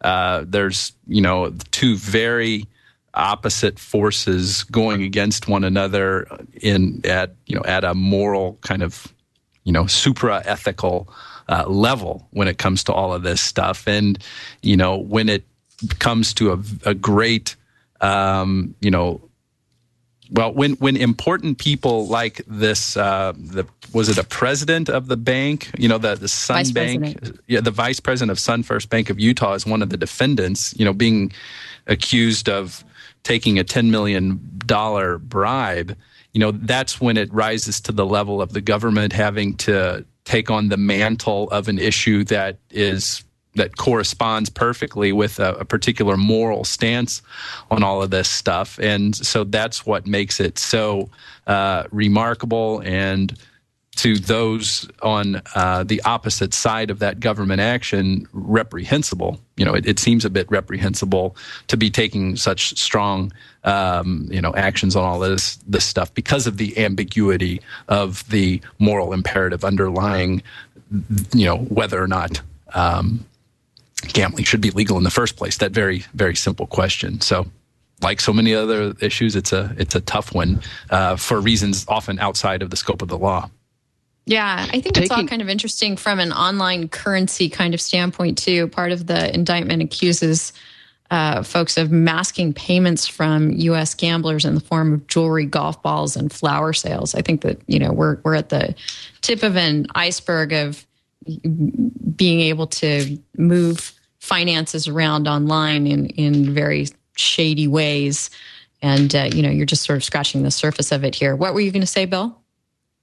Oh, I was just going to say, just and I know Marty alluded to it. The the the reports of people having their domain name seized by mistake.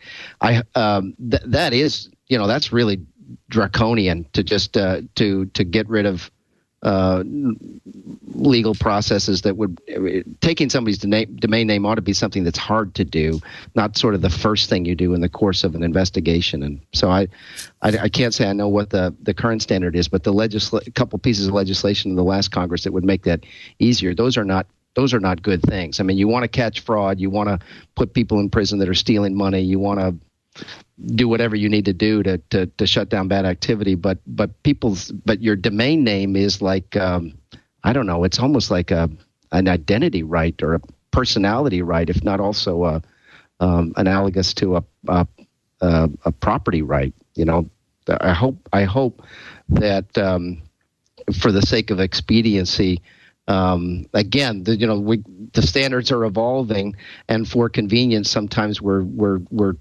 we're throwing good things under the bus while chasing bad actors, and uh, domain names become more and more valuable, and that's not that's not something that should be able to be taken away from somebody without really good legal process. I I don't know. I mean, I don't. Did, did you guys get a sense of whether that was the sort of the first thing that happened here, or whether that was a um, something that a that a judge ordered uh, with using some kind of injunctive standard? And I haven't dealt dealt deeply enough into the pleadings to know, you know, exactly where this is postured and what happened when.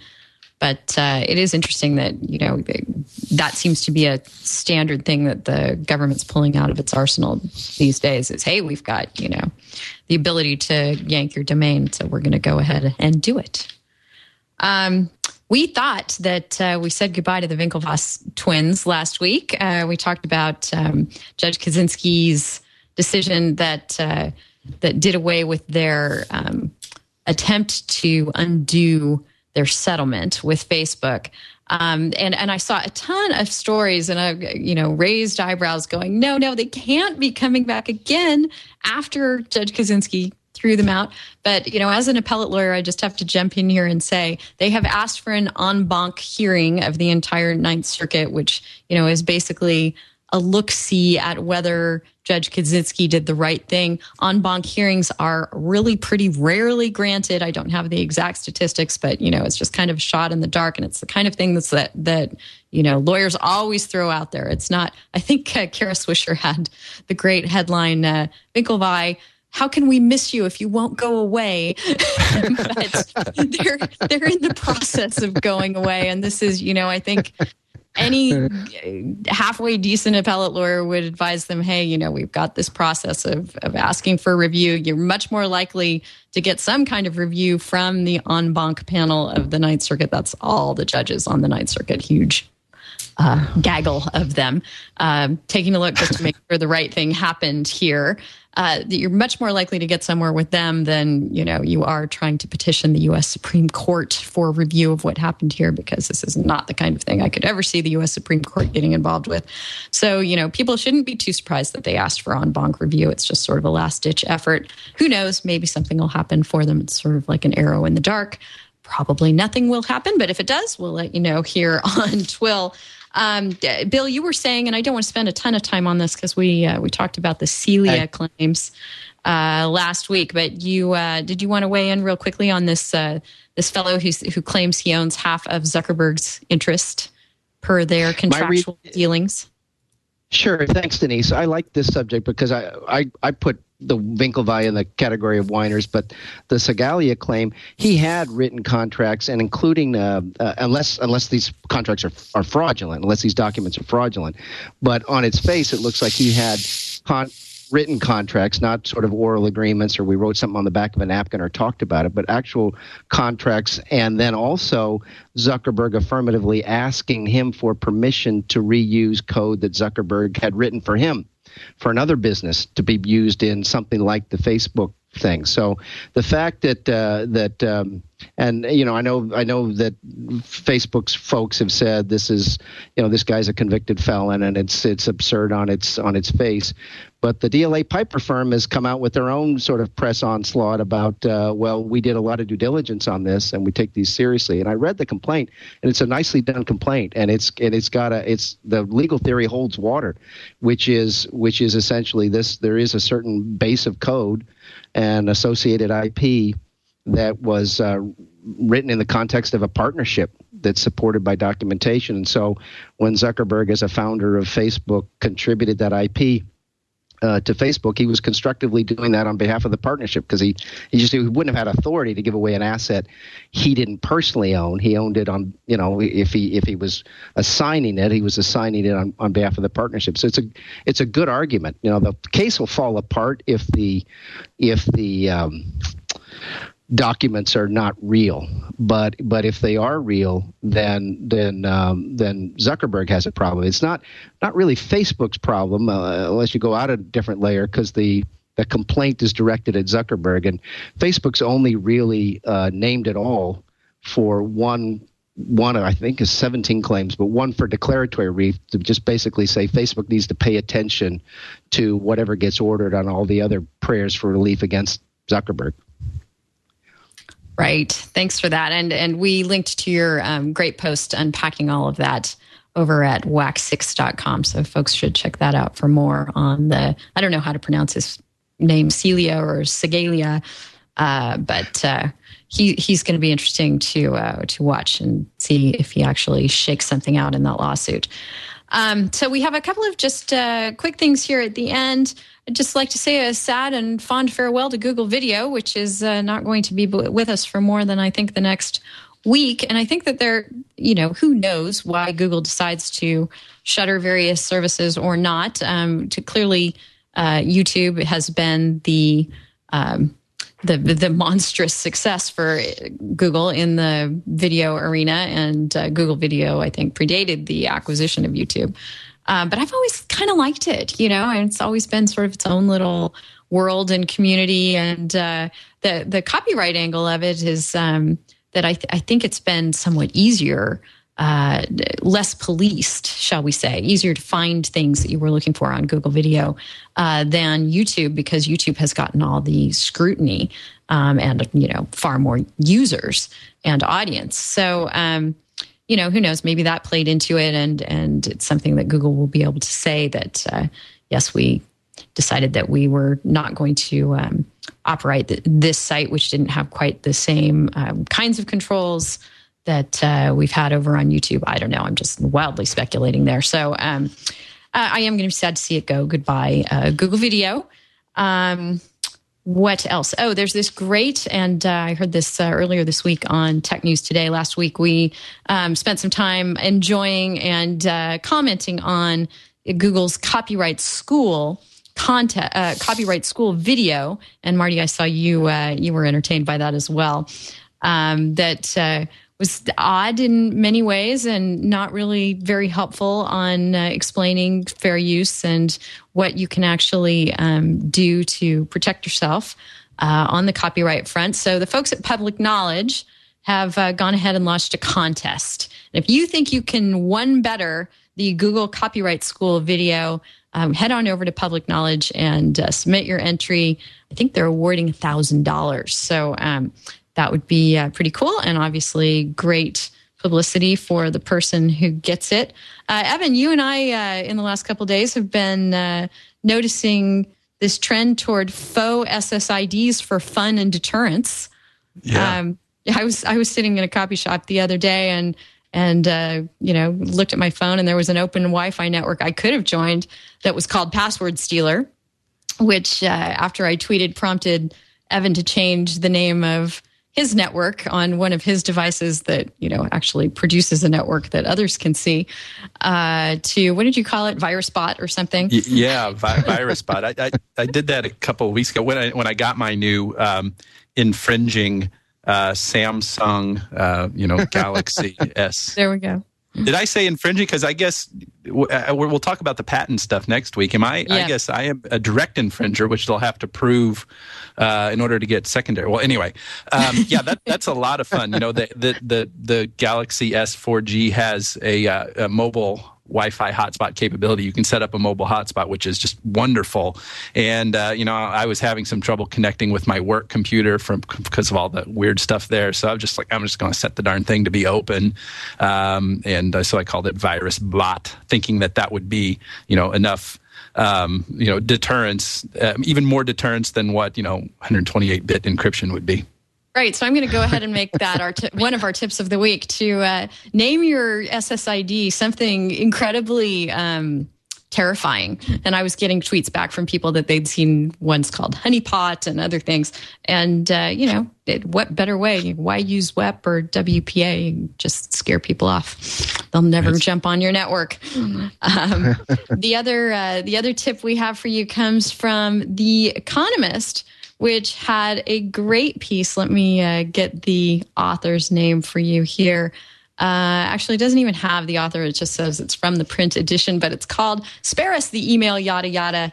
And it's a nice piece on how nobody reads email disclaimers and they're completely useless and they just sort of propagate each other um, like you know salmon spawning for no particular reason other than you know they're compelled to do so and uh, so it's it's a good piece, a well thought out piece on why you should really rethink those things and probably just trash them all together.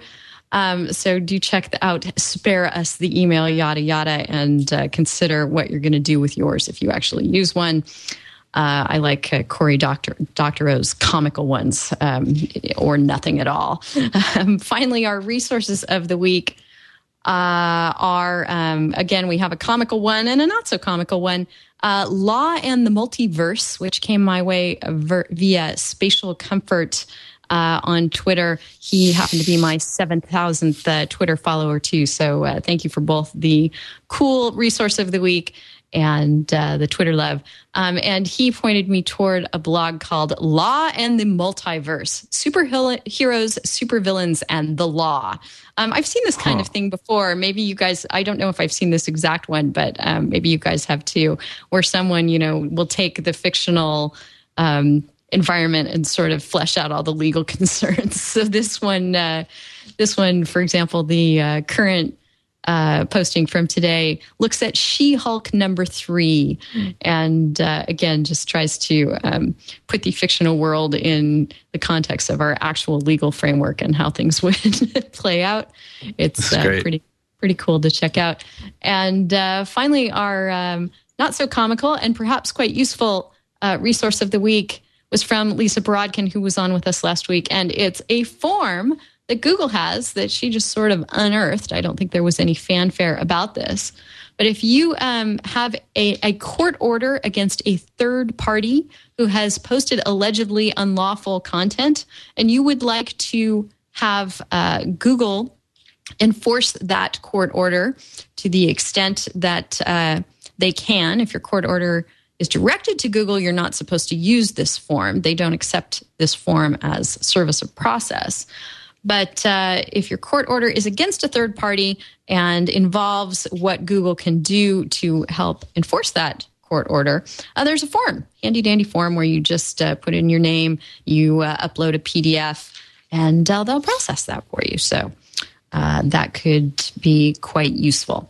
I know you just uh, want to run through this quickly, but uh, yeah, go ahead. why aren't why aren't we upset about this? Um, the fact that that Google is doing this, you know, evidently being more solicitous to people who have, you know, perhaps um, pulled the wool over the eyes of some poor state court judge in a rural part mm-hmm. of the country, and Google is at least giving uh, a nod to the fact that they might they might listen to that. I find this a little bit troubling. I mean, fortunately, Google says you know there's no guarantees. We'll listen to what it says, but I could see a judge you know really getting bamboozled and ordering that perfectly protected content be taken off the the web and then here you've got a direct line into to Google to let it know of that and to have that you know really be be squelched here. I mean, it seems like they're trying to do a couple of nice things in the name of of public service with the copyright school and then this, but man, mm-hmm. there are some uh, some serious uh, derogatory aspects of them as well. Yeah, I guess that's a good point. Um, you know, at, at least from my standpoint, if you've gone to the trouble of getting a court order, you're right. You know, maybe uh, it's not something that should have been um, issued or you know hasn't been vetted by higher courts, but at least it's it serves some gatekeeping role and uh, it, it, can bump it up the attention process. I think by uh, using this form. Uh, Marty or Bill, any thoughts on this thing? That's beyond libertarian, Evan. That, that's a that's a pretty. Mm-hmm. It's a, it's an odd position that state court orders should not have a presumption of validity. Is, I mean, yeah, state court judges have made mistakes, but as far as a presumption goes, I mean, we understand that intermediaries like Google and, and Amazon and, and domain name registrars, when they get demand letters from from private parties, yeah, these are unvetted claims, and I think we should we would be annoyed if if Google is taking upon itself to evaluate claims, and this is why when they do have like trademark dispute policies, they'll say like, you know, give me a certified copy of your trademark registration, so that way we don't have to evaluate anything ourselves. The idea that they shouldn't trust a state court order is a little odd in well, my right. point of view. I see well, it as just, you know, sort of a shortcut to the Google legal team. And if you've got a real issue with the order, then, you know, you have remedies for that. Bill? Yeah, I, I mean, candidly, I actually was involved in a case that went to the Second Circuit in which a dot com registrar um, enforced an Alabama, Alabama state court order, and that was like a complete defense uh, from any any wrongdoing on on the dot com registrar's part. These things are presumed valid. Well, I guess I owe a mea culpa for my jadedness of oh, and I'm not you know indicting any of the judges that I appear in front of, of course, but you know never, having never. practiced it's out there. Yeah, have, having practiced in the Circuit Court of Cook County here in Chicago, I'm just sometimes skeptical about what state court judges say. I'll leave it at that. How about well, you, Bill? I'm in awed Seattle? by the I, am awed by the uh, the the learning here among you. You three obviously are real lawyers that go in front of a court. I'm a transactional guy that that, that, that is frightened of uh, getting anywhere close to the courtroom. Right. well, as are most of us and any sane person. So, um, with that, we'll go ahead and uh, wrap up this episode of This Week in Law. We really appreciate uh, having you on the show. Great job, Bill. Great insights. Thank, thank you. Thanks, thanks for having me. I'm uh, uh the the the link you gave us to this site impl- applying law to superhero actions is just absolutely outrageously funny. That's uh, yes. uh, I'm, I'm, sneaking a peek at it while we're talking here. That's that's going to be a, a, fun read. It it is, and uh, you know when when to leisurely enjoy uh, on your mobile device or uh, your reading device of choice, um, along with uh, your Angel Trivia app. That looks very cool and uh, you have the uh, the great initials of WAC and the great handle of WAC6 on Twitter, where folks can find you there, and WAC6.com for uh, more of your insights on the field of technology and startup law. So thanks so much for joining us. Been been a been a great pleasure being with you, old pros. Thanks a lot. Marty, great to have you back. You know, um, I would point out that there is a lawyer that filed a trademark application for superhero lawyer um, hmm. and Marvel and DC own jointly own a registration for the word superhero, and they have brought an opposition against that lawyer who is outraged and is going to has sworn to defend it. Um, I point that out, but you blame me for these outrageous examples, like the fact that they claim that they own the mark superhero. So I'll just not even mention it. mentioned by not mentioning, not mentioning by mentioning. Marty, uh, so great to get all your uh, thoughts and expertise on these trademark and trade dress issues. So much in the news today. Of course, folks can, can follow along as things develop at thetrademarkblog.com and uh, follow you on Twitter at Schwimmer Legal. And Denise, you can borrow my Louboutin pumps anytime.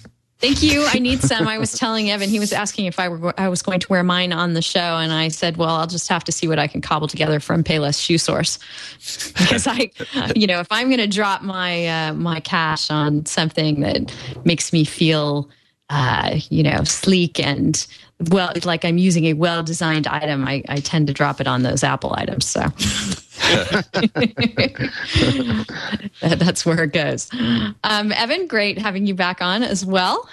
Yeah, awesome to be here. And, you know, thank heaven above that we can just be talking about mundane things like, you know, Apple and Samsung and, you know, all these privacy things with our iPhones and stuff like that instead of Skynet uh, going online and becoming self aware and launching its attack on humanity, which happened this past week, right? Were you So aware of that fact? Yeah. Yes, yes, yes. So, because those implications would be much more um, pressing, I guess. So, I'm glad we can be talking about these things. Thanks for thanks for having me. Great time. Hey, you Good know, someone with- has to. Right, right. All right, guys. Uh, thanks so much for uh, joining us. Thank you so much for tuning into This Week in Law. We record every Friday at 11 Pacific, 1800 UTC at live.twit.tv. Uh, you can find us in all sorts of venues after that, after the live recording. You can find us at twit.tv slash twill. You can find us on iTunes. You can find us through any MediaFly enabled device. And uh, we really appreciate you uh, joining us for this discussion of law and culture and technology.